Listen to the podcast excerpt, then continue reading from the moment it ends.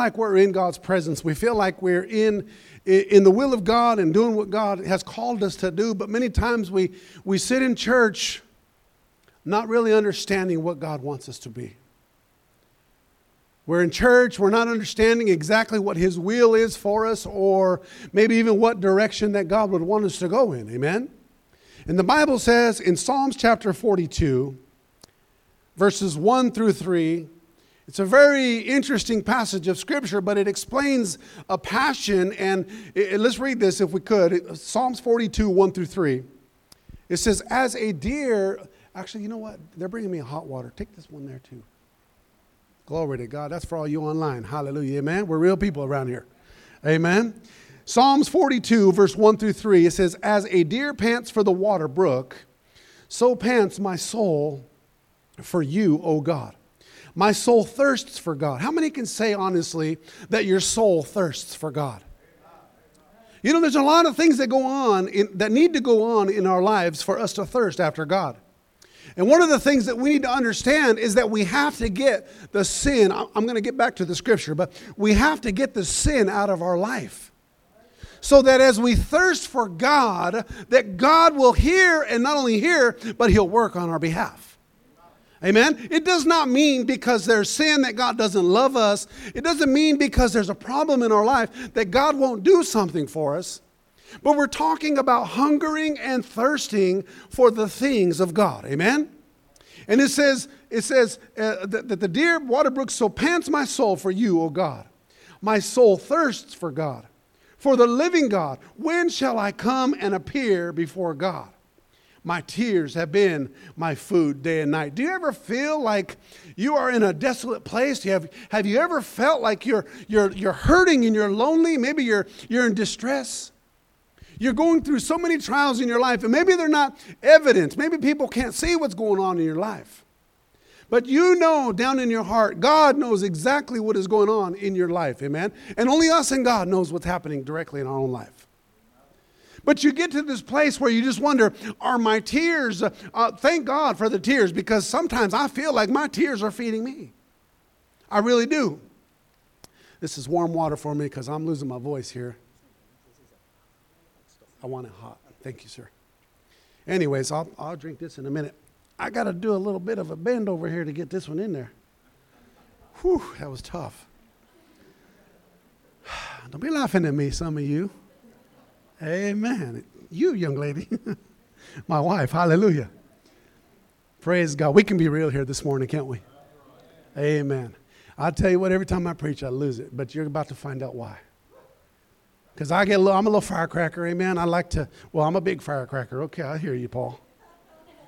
But glory to God, I'll tell you what, I got a, I got a, I got a hunger and a thirst in my life for the things of God.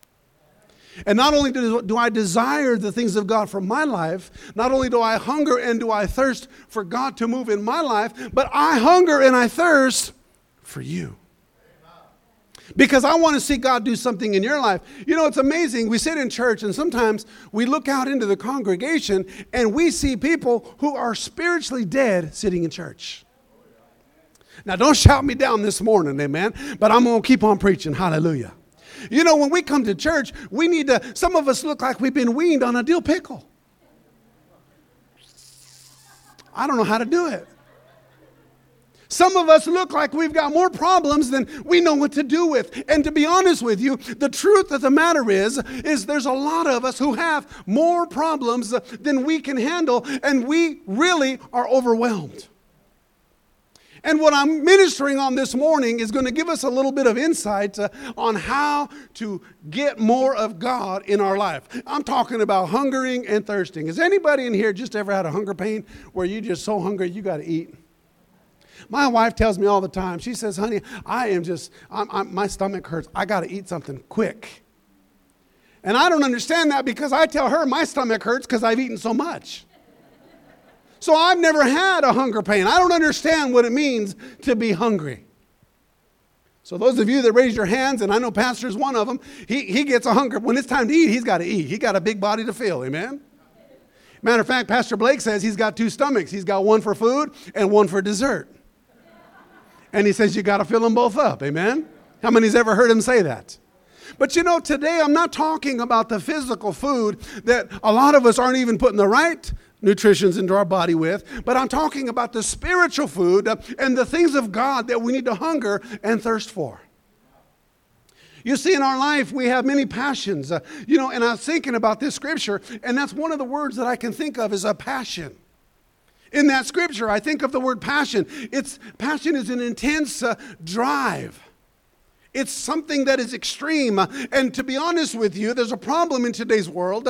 I don't see this passion in a lot of people who profess Jesus Christ as their Lord and their Savior. Oh, they're compassionate about sports. They're compassionate about drinking their alcohol. They're compassionate about uh, all the little drugs that they do that no one might know about. Uh, and they're compassionate about those things. Uh, but one of the things I got to tell you today is we cannot uh, be in the house of God and walking in His will and with power of God in our lives uh, and be bound by these things that go on in our lives. We have to have a power, a hunger, and a thirst for the things of God. Amen? And I'll be honest with you, when it comes to drawing closer to God, in a lot of Christians' lives, Jesus takes the back seat. He's not a priority because I've got to work this out myself. I've got to, I've got to find a new route. I've got to find a new direction so that I can find happiness in my life. Or I've got to find a new way to get a better job. Or I've got to find better friends. Instead of just trusting and relying in God to put those very special people in your life. You know, my wife and I, we pastored in, in Costa Rica, we pastored in Colorado, we pastored in Phoenix, Arizona, and now we're here as, as uh, pastoring with Pastor Blake here in the church. And I'm going to be honest with you, when we came to this church, it's been a, a rehab center for us. You say, well, did you come in as an alcoholic? No. Although at times I felt like it. Did you come in as a drug addict? Well, yeah, a little bit. Our parents drug us to church when we were kids. Did you, did you come in, uh, you know, abused and, and beat down? Well, yeah, we did a little bit, just like everybody else. But you know what? We came in with a lot of burdens uh, and a lot of hurt uh, and a lot of things going on in our own lives that people don't understand that even preachers go through those things. You see all the time on the news, you know, the things we're passionate for. These athletes, uh, they're making all this money, but you know that they lay in that bed at night uh, and they worry about finances? Do you know that they lay in that bed and they worry about their health uh, and they worry about things that go on in their life? Let me tell you something. If we will draw closer to God and if we will hunger and thirst for the things of God, we will be all right. Hallelujah. And yes, your foot is going to slip off of the pedal on the bicycle. Yes, you're going to fall off of the skateboard. Yeah, you may run into the curb with your car tire. You may get into a crash. You may this, you may that. But I got news for you God, He will help you out. If you will trust in the Lord, if you'll surround yourself by people who have a hunger and who have a thirst, you will be all right. Glory to God.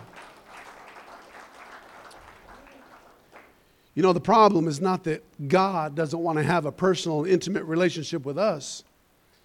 But the Bible says, let's take a look at what the Bible says in Psalms chapter 2, verse 8. It says, Ask of me, and I will give you the nations for your inheritance and the ends of the earth for your possessions. You know, God has big promises for us. God, He shows us uh, the big wide path where we can go in, or the narrow path where we can, you know, see the blessings of God and stay where we need to be. He promises all of these, these blessings and all of these great things to us, but sometimes we're so muddled by everything that goes on in our life that we cannot see past our own problem to get to what God has for us. Isaiah 118, it says, Come now and let us reason together, says the Lord. Though your sins are like scarlet, they shall be as white as snow. Though they are red like crimson, they shall be as wool. Then you jump over to the New Testament, it says in John 15 13, it says, Greater love has no one than this. He says, No one than this, than to lay down one's life for his friends. Amen? That's a powerful scripture, amen? Listen, verse 14, right after that says, You are my friends if you do whatever I command you to do. Ha ha! Lord, you're going to be my friend if I do what you say to do. Well, praise God. I guess I'll have to stay off of that. Uh, um, uh, what do you call it? I'm going to mess up all morning here, but it's the face, whatever junk. Come on, help me out, Paul. Facebook and Instaframe and all those stupid things that we, we get ourselves uh, so bound in. You can laugh at me all day. I see you all laughing at me. But the truth of the matter is, I don't, I hate it. I can't stand it.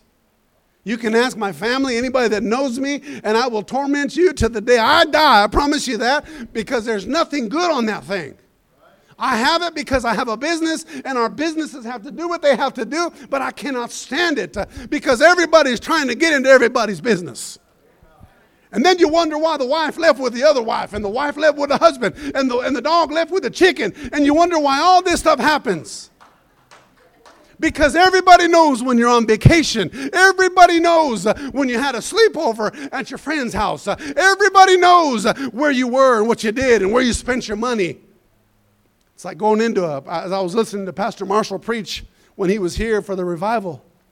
I remember one of those sessions where I went in, I was one of his counselors. We went into the, into, into the, uh, the prisons and we sat there and they told us we're going to take you guys in. And i was raised uh, in a family where, where, where prison was, was a normal thing where we would go visit our dad in prison. And i, I remember the, the, the things that they do they get psychologically into your mind. And these people that were head of the prisons, they said, within five minutes, the prisoners that you sit before, that sit before you, they'll know everything about your life in five minutes.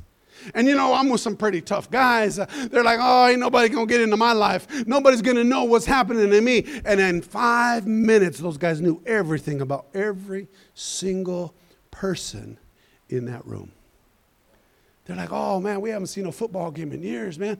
I, they'll say, I'm, I'm, I'm, I'm a Redskins fan, they'll say. Which I don't know a whole lot of people that would say that, but I'm messing with you, brother. Or you tell I'm a Bronco fan. Well, guess what? You just told them where you're going to be on Sunday. You just told them what your favorite color is. You just told them what city you're from. You just told them how long it took. I mean, in five minutes, you'll tell them everything about your life, and they're in your mind, they're in your life. And that's what Instaframe and FaceTime and FaceChat and all this garbage is all about. And, anyways, I'm going to get off of that. That's not even in my sermon. Praise God. I threw that in for free. But I'll guarantee you this it's destroying our children's lives, it's destroying your husband's life. It's destroying your wife's life. Listen, we ain't got no business. You know, I was, I was raised in church where the pastor would tell us, he said, get on the phone. He said, get off the phone and get on the throne. Get on the throne. God is on the throne. Hallelujah. Jesus is on the main line. Tell him what you want. Uh, call him up. Uh, call him up and tell him what you want. Hallelujah. Now it's get on Facebook, get on this, uh, get on that, uh, get on over here, and tell them what you need. Amen? Anyways, I'm going to get off of that. Jesus said something very powerful in Matthew chapter 5, verse 6. He said, Blessed are those who hunger and thirst for righteousness he said, For righteousness, for they shall be filled. Hallelujah. And I'm going to let the Holy Spirit lead me this morning. I promise you, I've got, I've got a sermon right here, and I'm going to, I, just feel led by the Spirit of God to do what I did this morning. You know, when we're talking about letting, uh, as Jesus says, blessed are those who hunger and thirst for righteousness, they shall be filled, they shall be blessed, and their wells will overflow. Hallelujah. He's talking about, you know, I added to that scripture, but God is saying that His blessing is so large, so big for every single one of us, but sometimes we're not willing to allow God to do what He wants to do because we're so busy crying over all of our problems in life. I would say back in 19, I'm sorry, 2006, God was dealing with me as a businessman. And we had been in business for approximately well, over 10 years at that time. And God began to do, he, I was running from God. We're talking about here the hunger and the thirst for God. I've always had a hunger and thirst for God because of where He brought me from. He took me out of the miry clay and He set my feet up on the rock to stay. He gave me a voice to speak. He gave me the hands, uh, oh, to point and preach. Hallelujah. The feet to walk in places that no man wants to go. Hallelujah. And I was running from the call of God in my life. My wife has always wanted to be in ministry. My wife always wanted to marry a man that had a passion for God, that would stand up and preach the gospel and tell the truth. And here I was a deadbeat in the church. Don't shout me down on that one but I was a deadbeat. I sat in the church, everything was good. Came in, kicked back. I'd lay down in church, had an attitude, and my wife would tell me, You got a fat attitude. Yeah. Well, I say, Thank you, baby. I love you too. Because I had an attitude. And when you have an attitude, you don't really care what comes out of your mouth. You don't really care where your feet go. You don't care where your hands go. You don't care where your mouth goes. You don't care where anything goes because you're a walking attitude. And I know I'm not talking to anybody here. Y'all are saints. Y'all are angels. I know I'm talking about someone else down the street. Actually, I'm talking about me. And here I am in this place in my life in 2005. Everything is just in my hands. Business is great. God is blessing me. Of course, you think that. You think everything's great. You don't realize you're going into debt because you're spending so much money. You're doing this, you're doing that, and, and, and you think you're at the top of the world. I get a phone call one day. And it says, you know, we want you to come out and we want you to bid this, this humongous uh, project that we have for you. It's the Denver International Airport. Did you know it's the busiest airport in the United States? Probably not today because they had an engine blow up yesterday on a plane but it's a busy place. And what happens to me when I'm already feeling like I'm at the top of the world? And I'm blessed, and I'm thinking, man, and, and, and I got news for you. Let me just tell you exactly what it is that I was doing. Because you might think, well, he's an engineer, he, he's this, he's that. No, no, no, no. I am a window cleaner. The happiest window cleaner that you'll ever know in your life. Because my little squeegee goes this way and it goes that way. And I say, Thank you, Jesus. Glory to God.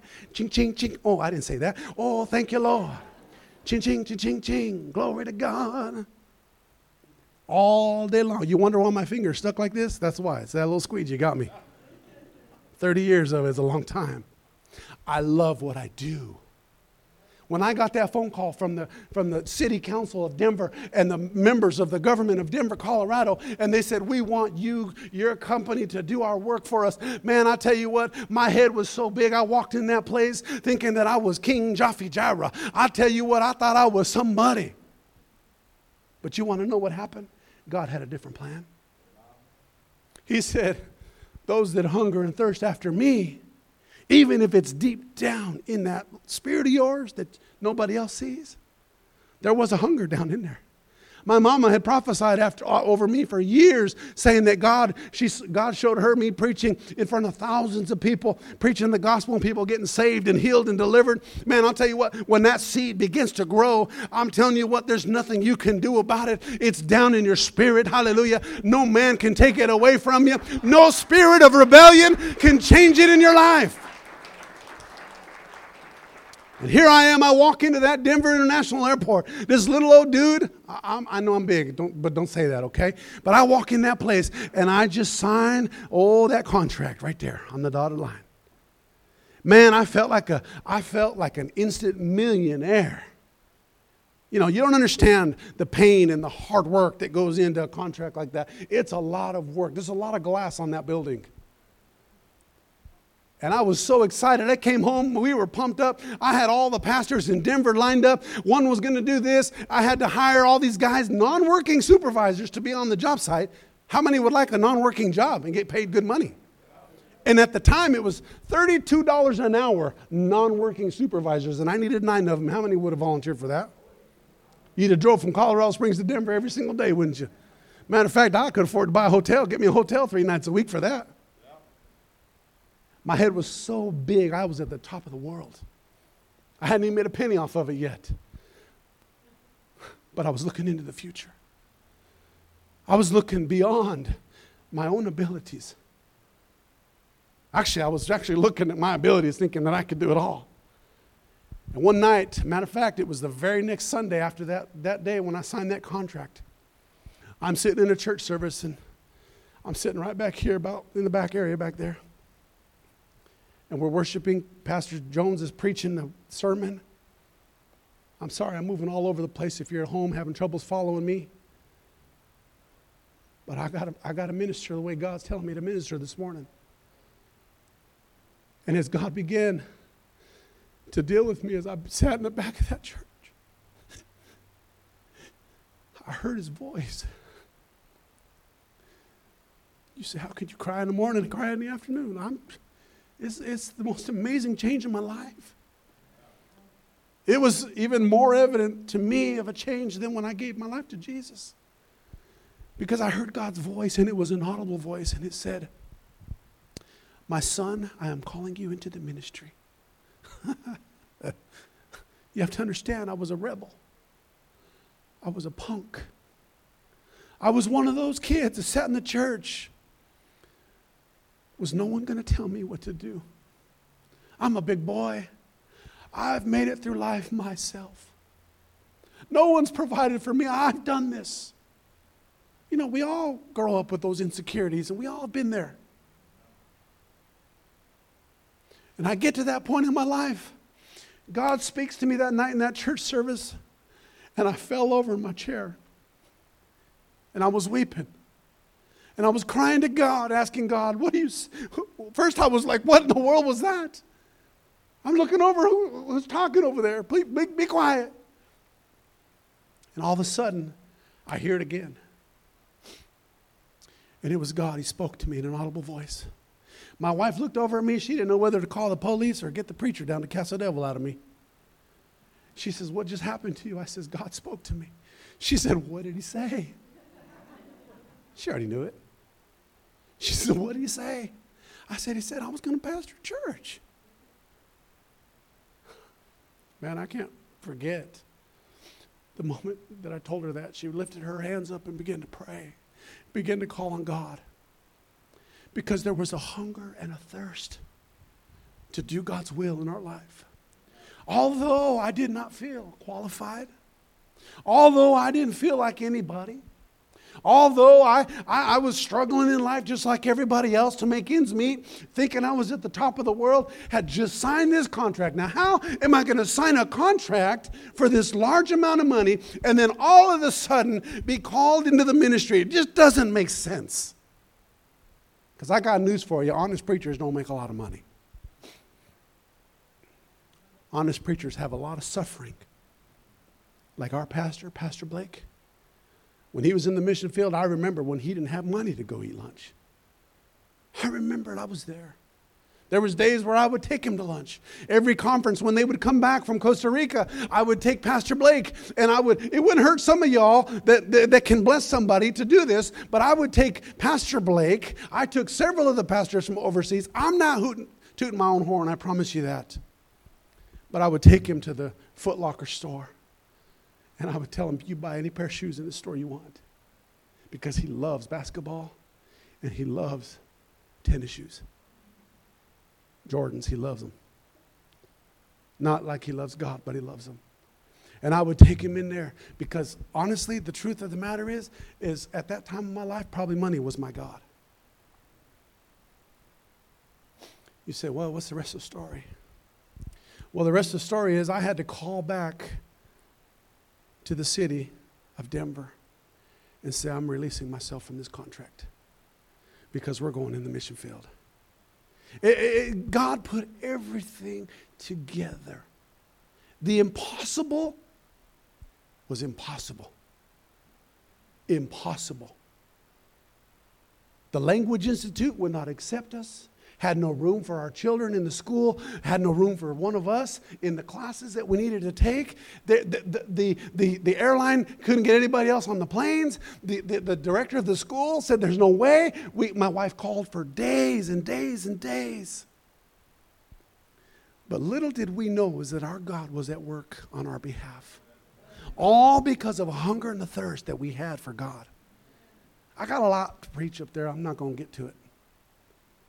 But I'm going to tell you this because of our hunger and our thirst for God, because we had a desire to do something for God. You say, Do I have to go and pastor a church to fulfill that? No, it doesn't have to be that, but it has to be what God has called you to be. You can't decide what God has called you to be or who God has called you to or what He's called you to do. That is not your choice. It can line up with what God has for you, your, your thoughts, your decisions, but it has to line up. And when I surrendered that, let me tell you what happened. We, we sold all of our the houses that we had. We had two homes. We sold our, our, our businesses that we had at the time. I'm not going to get into the worth of all that. It's not even important. Because I work hard today and I still struggle to pay my bills like everybody else. But I'm going to tell you something. We gave up what the world had for us and we accepted what God had for us. Amen. Oh, don't get me wrong. We know our wives love to spend money. There's no doubt. There's no doubt about that. But she would take this life over any life of luxury because of being in God's perfect will. Because of calling and hungering and thirsting for God. You know what? We, we were able to see things that, that we would never have ever been a part of if we would not have answered the call of God. And a matter of fact, we would not be here today because we went to Costa Rica looking for our destiny. Where is she? She's somewhere, hiding from me, probably. Anyways. We like to joke about that, but it's the truth. Our Landon married to Destiny. And that's Pastor Blake's daughter. And God has a plan.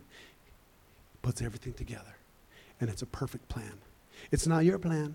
It's not my plan. It's God's plan.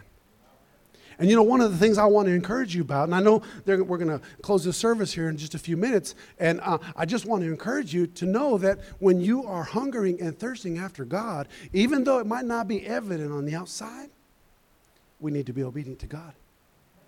We need to trust God that He is not a liar that he is a man of his word. And no matter what it is that he has promised you, listen, the promises of God are not dead. Hallelujah. We need to believe that today. Amen. You say, well, do you still clean windows? You better believe it, I do. My boys would love to see me clean more. But I love it. It's what I do. It's what I am. And of course, we do other things. But the truth of the matter is, is I would trade everything, and I would, I want everything to be like it has been in my life. I would trade all the fame, all the fortune, if I ever had it or, or touched it, whatever the case might be, to have be right into the will of God for my life. My wife and I, I mean, we, we are just so blessed, amen? You know, David was man, he was a man in the Bible, and he had a deep hunger for God. He had a deep hunger for God. And if you have a deep hunger for God, it doesn't matter what you go through in your life. That is not an excuse or it's not a pass to say, go out and live your life any way you want to live it, because that is not the answer. But to have a hunger like David had, he, God loved him, used him, did so much in his life because David had a heart after God. And I want to just say a couple things here. What, what, what I want to talk about just, just a couple things because I know we're going to end in just a moment. But I want to talk about what fire does. Anybody ever seen a fire on the side of the highway? There was a story that I had read in 1666. Hopefully, none of us, might be a couple of you that were there around then. Just kidding. In 1666, there was this building that it, it started on fire and it, it, it, there was a big fire. And the fire was so hot and so deep that there was a seed that was underneath that building for years. It had been there. But what fire does is fire purifies, it cleans, it, it, it, it, it reshapes, it, re, it, it does all kinds of things that we can't even fathom. That seed began to grow in that ground underneath that fire. And, and, and I'm from Colorado, so I was saying that uh, we've seen forest fires shoot across the highway. And if you go to the conference uh, in, in, this coming uh, July, you go to the conference, you'll go into that place, and you'll see, right as you go through Raton Pass, you'll see the whole left side of that mountain. It just looks different. It looks like a beautiful place because it's a, a deeper grass. Mike, Mike just drove by there this weekend. It's a deeper green grass than you've ever seen in your life. And those trees are starting to grow back and flourish. And they're starting to grow. And it's a beautiful place. Do you know that that's what God does in our lives when He uses fire to change us? Now, you're thinking of a physical fire like the fire, forest fire I'm talking about. But I'm talking more about the fire of God. You know, in God's fire isn't always a fire, um, you know, like, like number one was a fire of God's, uh, it presents God's purity. And that's what I was trying to say is it purifies. God will purify. He, the fire of God will purify. Number two, the fire of God, it presents his judgment. And I've got tons of scriptures. If you'd like them sometime, I'll, I'll share them with you. But God is also a God of judgment. You, we, see, we know what God did with the sin of homosexuality in Sodom and Gomorrah. He sent a fire and destroyed it. So we know that. Uh, number three, God, the fire of God, it, it represents or present or represents His presence. You look by that place and you say, "Man, God was here." You know, you say, "Well, someone lit the fire." No, this what, what happened after the fire is God. It purifies. It cleanses. But that building in 1666, it was actually a fire in London. And they called it the Great Fire of London, England. It was so hot, it was so intense that the, fa- the fire penetrated the soil so deeply that after this fire, it was unknown flowers. That's what it was. Unknown flowers began to spring up from long ago buried seeds in the ground.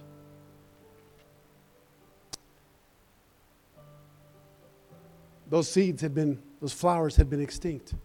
They didn't know what they were. We wouldn't know today what those flowers were. But only God can do that. The fourth one is the fire of God represents God's power. And you begin to see all of these things in action in your life when you surrender to God. You begin to see God's purity at work in your life. You begin to see God's judgment where God begins to speak into your life and say, This is not pleasing to me. I've got tons of scriptures I could have gone into. But God's judgment is real. And we're all about to meet God's judgment one day, hopefully sooner than later. And then you have God's presence which is what we feel right now in this place. His presence is here today. His presence is at work in your situation. His presence is at work in your marriage. It's at work in your finances. The question I have for you today is there a hunger and is there a thirst in your life today to cause you to reach out to God?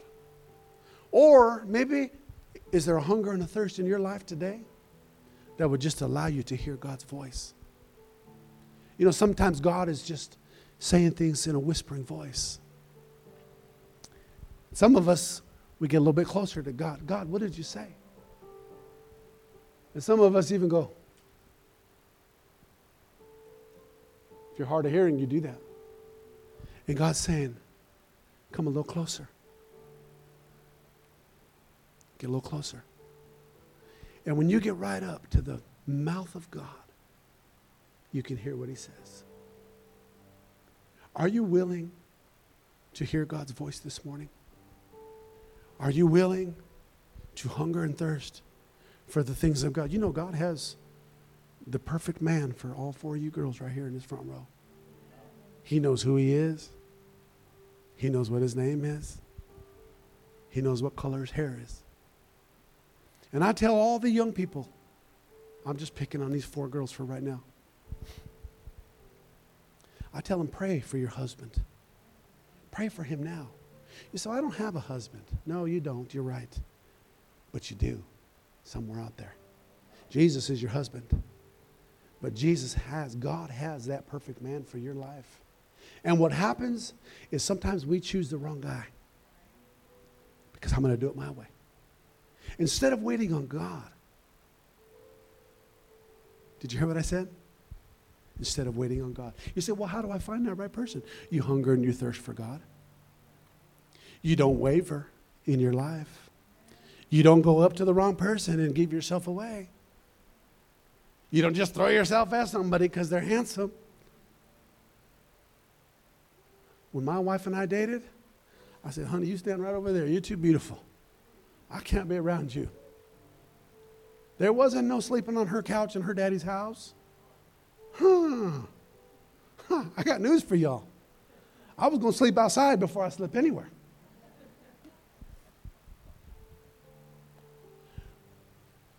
Was it her I didn't trust? Was it me her daddy didn't trust? Probably, but no. It was the devil. We don't trust the devil because the devil's real. The devil will kill, steal, and destroy. And he's out to get you. I got news for you. If you haven't noticed by now, he's out to get you. And I promise, I promise you, I am not speaking to anybody in this place particularly. I didn't just call you out. I promise you, I'm not speaking to you. I understand their circumstances. This is the Holy Spirit speaking. And you know what? Some of us need to hear it. We need to know it. But we need to hunger and we need to thirst for the things of God. Let's bow our heads and close our eyes this morning. God, you're so worthy. I want us to all stand up to our feet this morning in your, in your homes this morning. If you want to stand up, if you can, we're, we're in the presence of the Lord right now in this very moment. If I could have every head bowed and every eye closed this morning in reverence to the Lord. God is at work, He's, he's moving right now. He's dealing with our hearts. He's dealing with secret sins right now. He's dealing with dark moments of hatred, anger, and bitterness in our lives right now. This one thing that the Lord put in my heart this morning unforgiveness. It's a poison that will destroy us. Father, right now we come before you, Lord, and we ask you to touch every need in this place. I pray that every sickness would go right now in the name of Jesus. I take authority over every foul spirit. I charge the gates of hell and I take authority over every demonic spirit that would touch this church, your people, God. Lord, we thank you for what you're doing.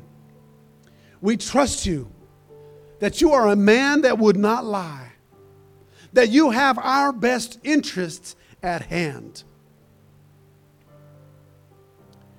And God, we want to please you with our whole heart and our whole life, everything that we are. And before we go any further, if there's anybody in this place, you're here today, you say, Pastor, I am not saved. I'm not right with God, and I want to surrender today. I want to surrender my life. If that's you, just lift your hand. Come on. Put it up. Put it up. Put it right back down. I see these hands. How many more? Don't be afraid. This could be your very last breath today. You never know what, what tomorrow holds. How many more all over this place? You say, you know what, Pastor? I am, am I'm a believer. I believe God. I know God. I love God, but I am not living my life right. If that is you, put it up. I see these hands. How many more? I don't want you to worry about what you could lose. Because I'll tell you something if you lose something for God's sake, you're a champion in God's eyes. You won't have to worry about that. How many more all over this place? Just put it up and put it right back down. I see these hands. Thank you. I saw that hand. I know God's tugging at the heart. Come on, that was little. Put it up. Put it up, buddy. God knows. He knows your heart. Praise God. How many? Praise God. How many more? How many more? Listen, this doesn't mean you're the chief of all sinners.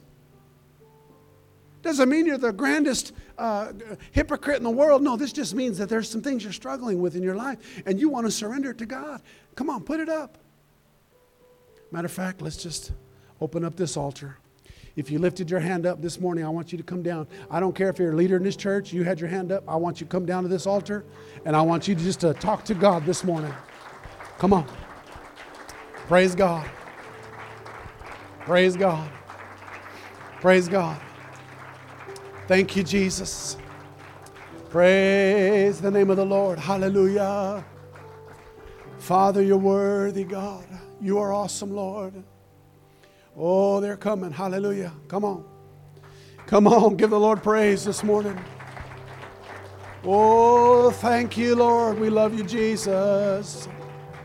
Come on. They're coming. They're coming. Come on. Just lift your hands up. Praise Him. Worship Him. Put your hands together.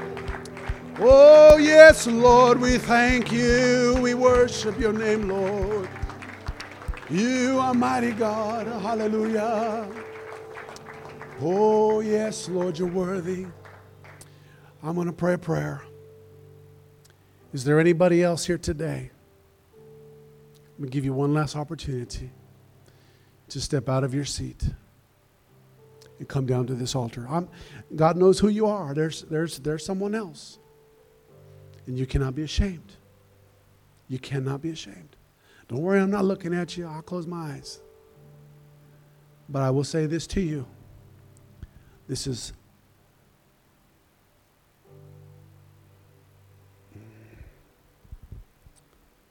your destiny will depend on it. Thank you, Jesus. Oh, Father, we thank you, Lord. Let's pray right now if we can, all over this place. Those of you that are at this altar this morning, I want you to pray this prayer. And I want you to mean it from your heart. You got to get sick and tired of being sick and tired. Sometimes you got to put your foot down hard. Sometimes you got to slap yourself silly and come out of it. Sometimes you got to wake up. Instead of putting that nasty old cigar, cigarette to your throat, to your mouth, crumble it up in your hand and throw it away. I promise you, I'm not being mean here today. I'm not. Because I know we all go through things. But when you fully trust and surrender, that blessing will trickle down. And you talk about a wonderful generational blessing instead of generational curses. God will begin to do new work. Let's pray. Repeat this prayer after me. In your living rooms this morning, you can pray this prayer. Say, Heavenly Father, I ask you to come into my life to be my personal Savior.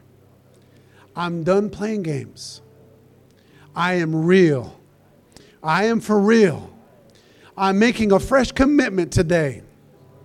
Right now, in the name of Jesus, I surrender my life to you, Jesus. I love you. I accept you as my Lord and Savior. I will serve you from this moment forward, and I will never be the same. And I give you all the praise, and I give you all the glory. In Jesus' name I pray. Amen. Come on, give the Lord a big hand clap of praise.